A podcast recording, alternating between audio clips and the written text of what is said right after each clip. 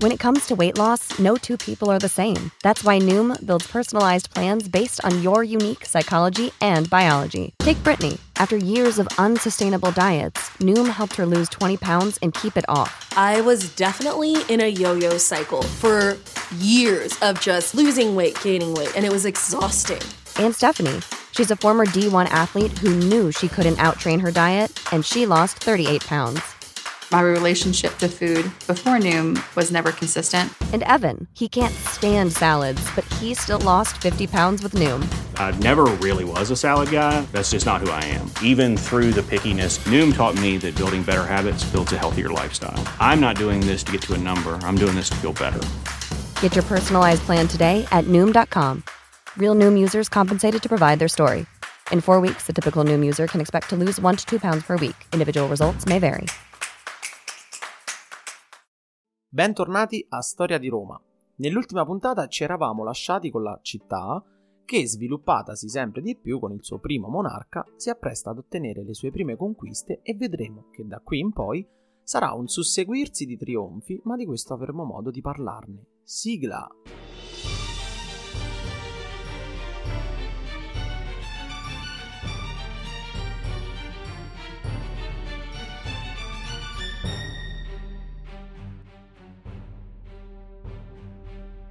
Secondo la tradizione, sette re governarono Roma nel periodo che si colloca tra il 753, ovvero la sua nascita, e il 509 a.C. C'è già qui qualcosa che non torna.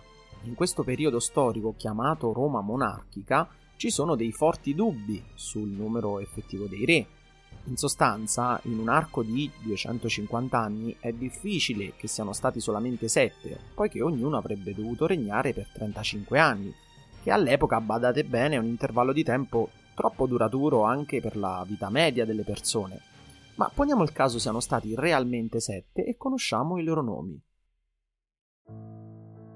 Romolo, Numa Pompilio, Tullo Stilio, Anco Marzio e i successivi tre che furono etruschi e sono Tarquinio Prisco, Servio Tullio e Tarquinio il Superbo.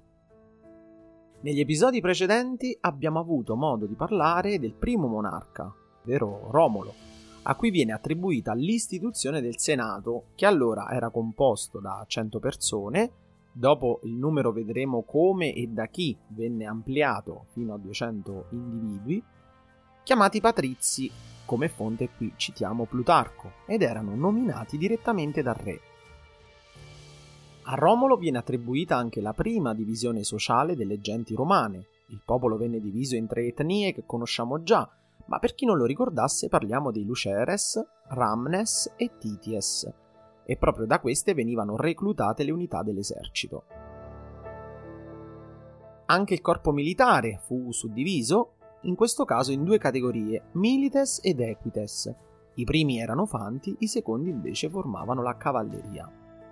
È importante questa prima, chiamiamola divisione, poiché Romolo dà una prima idea, una prima bozza di quello che diverrà poi l'esercito più potente al mondo e che dominerà per secoli, ovvero la legione romana.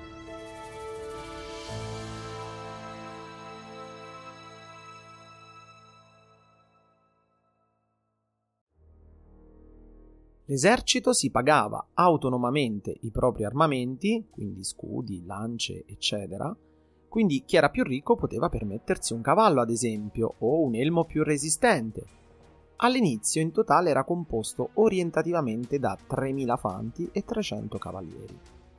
Per quanto riguarda i cavalieri, il loro armamento consisteva in un elmo, uno scudo rotondo, detto clipeus, che viene ripreso tra l'altro dalla tradizione greca, e questo scudo era in bronzo, oltre ad una lancia leggera ed una spada, e non combattevano propriamente a cavallo, ma scendevano poco prima dello scontro, quindi anche loro erano una sorta di fanteria, però una fanteria nobile.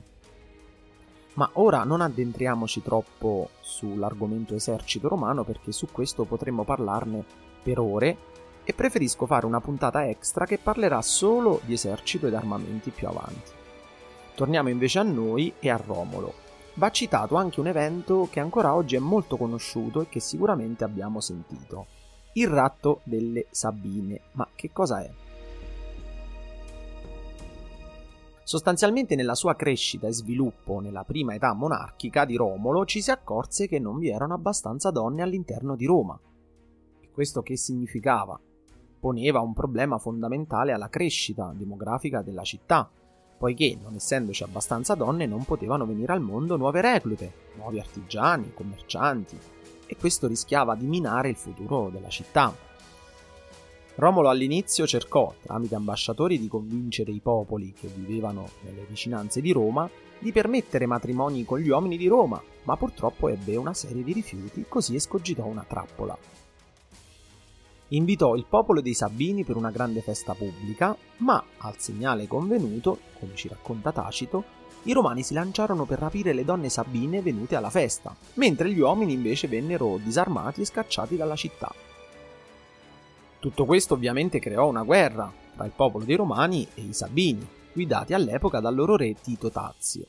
Non solo i Sabini si risentirono per questo gesto francamente scorretto dei Romani, ma anche altri tre piccoli villaggi come i Ceninensi, ad esempio, che vennero sconfitti però facilmente dai Romani ed obbligati a trasferirsi con la loro gente a Roma. Roma batté questi piccoli villaggi e ora si concentrò sui Sabini. I due seppur piccoli eserciti si scontrarono nella battaglia del lago Curzio, qui siamo probabilmente intorno al 751 a.C., e si tenne nel luogo in cui oggi sorge il foro romano. La battaglia fu vinta dai romani, secondo la leggenda in un momento cardine della battaglia furono le donne stesse, che erano state rapite dai romani nel ratto delle Sabine, a chiedere la fine delle ostilità e a trattare la pace. Fatto sta che si venne ad un accordo tra i due popoli e Roma ottenne di inglobare i Sabini nella loro città e quindi quasi raddoppiò il suo abitato e continuò a crescere. Si dice che Romolo, dopo aver inglobato i Sabini a Roma, regnò insieme proprio al re Sabino Tazio, fino alla scomparsa di quest'ultimo, che significò lasciare successivamente il potere solo nelle sue mani. Ancora oggi la morte di Romolo è un mistero, poiché il corpo del monarca non venne mai trovato e ci sono diversi racconti che parlano della sua morte, tant'è che il suo personaggio divenne una divinità che prese il nome di Quirino, un vero e proprio dio adorato dalla popolazione. Ci troviamo nel 716 a.C. e a guidare la città eterna, che ancora era alle prime armi, diciamo così, ci fu Numa Pompilio, di origine umbra o sabina, non è mai stato chiarito questa cosa, il cui regno durò 43 anni. A differenza di Romolo, re guerriero, Numa Pompilio fu un re per così dire filosofo, con un temperamento certamente più placato, infatti non scatenò mai nessuna guerra e amministrò la città con la religione e con la legge. Soprattutto sulla religione si soffermò questo re, capì bene che solo con essa si riusciva a tenere a bada un popolo sostanzialmente rozzo, come quello che era presente a Roma, e istituì nuove divinità e sacerdoti diversi per ogni divinità, appunto. Numa Pompilio inoltre che cos'altro fa? Modifica il calendario che esisteva allora, si passa da 10 mesi a 12, aggiungendo gennaio e febbraio che prima non esistevano per nulla iniziando poi a distinguere giorni fasti da quelli nefasti. In quest'ultimi era vietato trattare affari. Possiamo riassumere quindi dicendo che Numa insegnò i sacrifici ai romani, le cerimonie ed il culto degli dei immortali. A queste riforme di carattere religioso corrispose anche un periodo di prosperità e di pace che permise a Roma di crescere e di rafforzarsi, tanto che durante il suo regno le porte del tempio di Giano, tempio le cui porte si sarebbero spalancate in caso di guerra, non furono mai aperte. Morto Numa Pompilio, il suo successore fu Tullo Ostilio, un re molto diverso dal precedente. Questo perché, dopo un lungo periodo di pace, Roma torna a cercare nemici. Si creò, come diremo oggi, una escalation di eventi, di razzie, di scaramucce che generarono attriti con la città più potente in quel periodo e che in realtà, come abbiamo già visto, una città imparentata con Roma, ovvero Alba Longa. Ad un certo punto della storia si arrivò ad un punto di non ritorno. I due schieramenti si incontrarono sull'attuale Appia antica, ma sanno bene che sono popoli legati tra loro con una parentela di sangue, Romolo ricordiamo che era figlio, secondo la leggenda, di Rea Silvia, che era di Albalonga, e decidono quindi di non scontrarsi e di sterminarsi tra di loro, ma di risolvere la guerra con un duello tra due gruppi di rappresentanti. Per i romani vengono scelti tre fratelli, chiamati Orazi, figli di un certo Publio Orazio, mentre per Albalonga tre gemelli Curiazzi. Lo scontro, molto cruento, terminò con la vittoria degli Orazi, quindi dei Romani, nonostante la morte di due dei tre fratelli.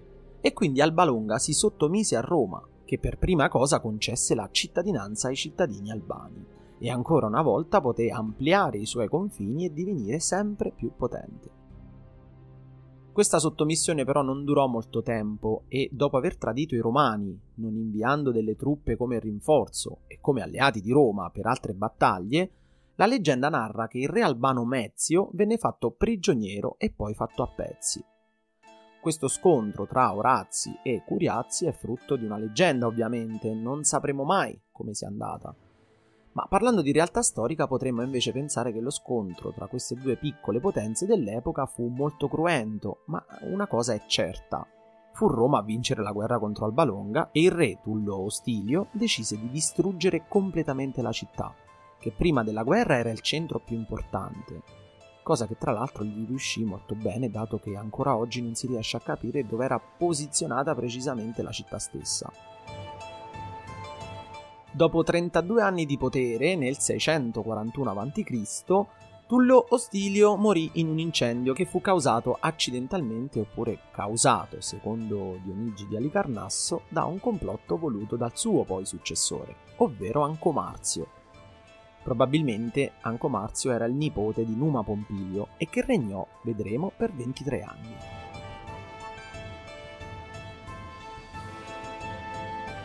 Se il primo re fu il fondatore, il secondo il filosofo o religioso, il terzo il combattente, il quarto, appunto Ancomarzio, possiamo definirlo l'urbanista.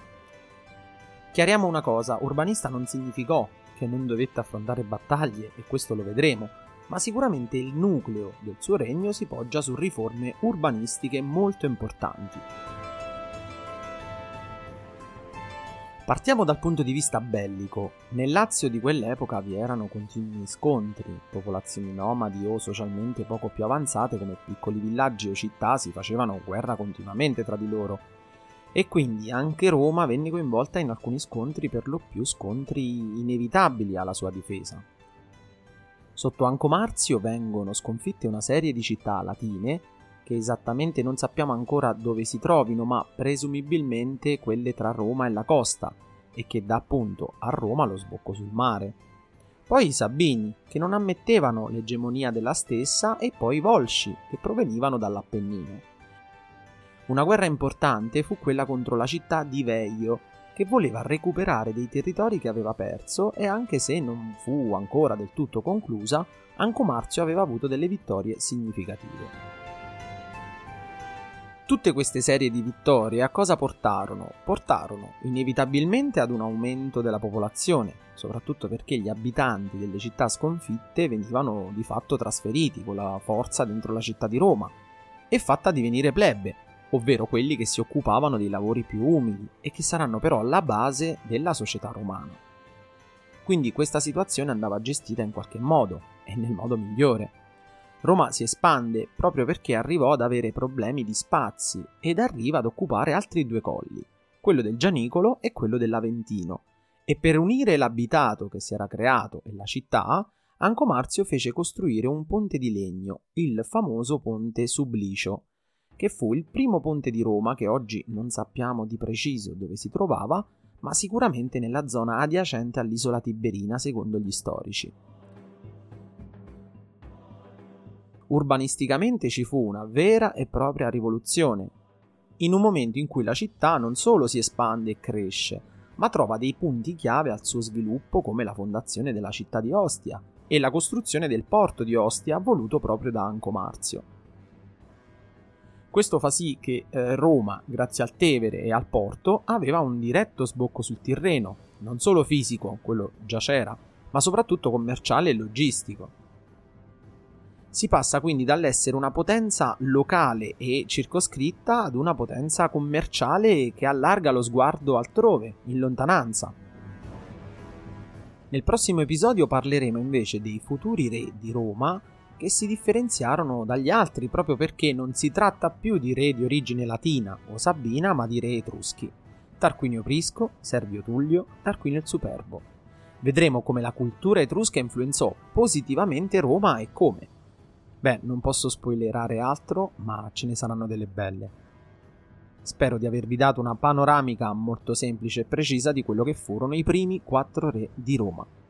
Io vi ringrazio per l'ascolto, se il podcast vi interessa vi pregherei di cliccare su segui per non perdere i prossimi episodi.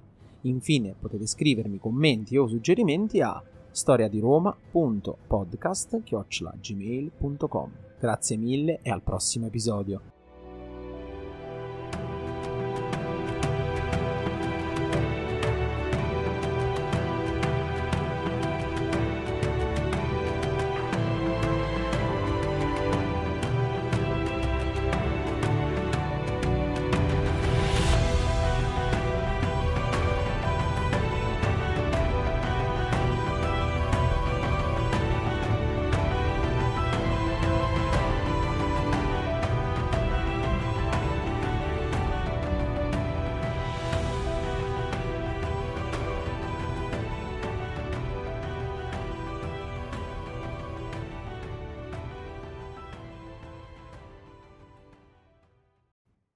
America. We are endowed by our Creator with certain unalienable rights life, liberty, and the pursuit of happiness. At Grand Canyon University, we believe in equal opportunity, and the American dream starts with purpose. To serve others in ways that promote human flourishing and create a ripple effect of transformation for generations to come. Find your purpose at Grand Canyon University. Private, Christian, affordable. Visit gcu.edu.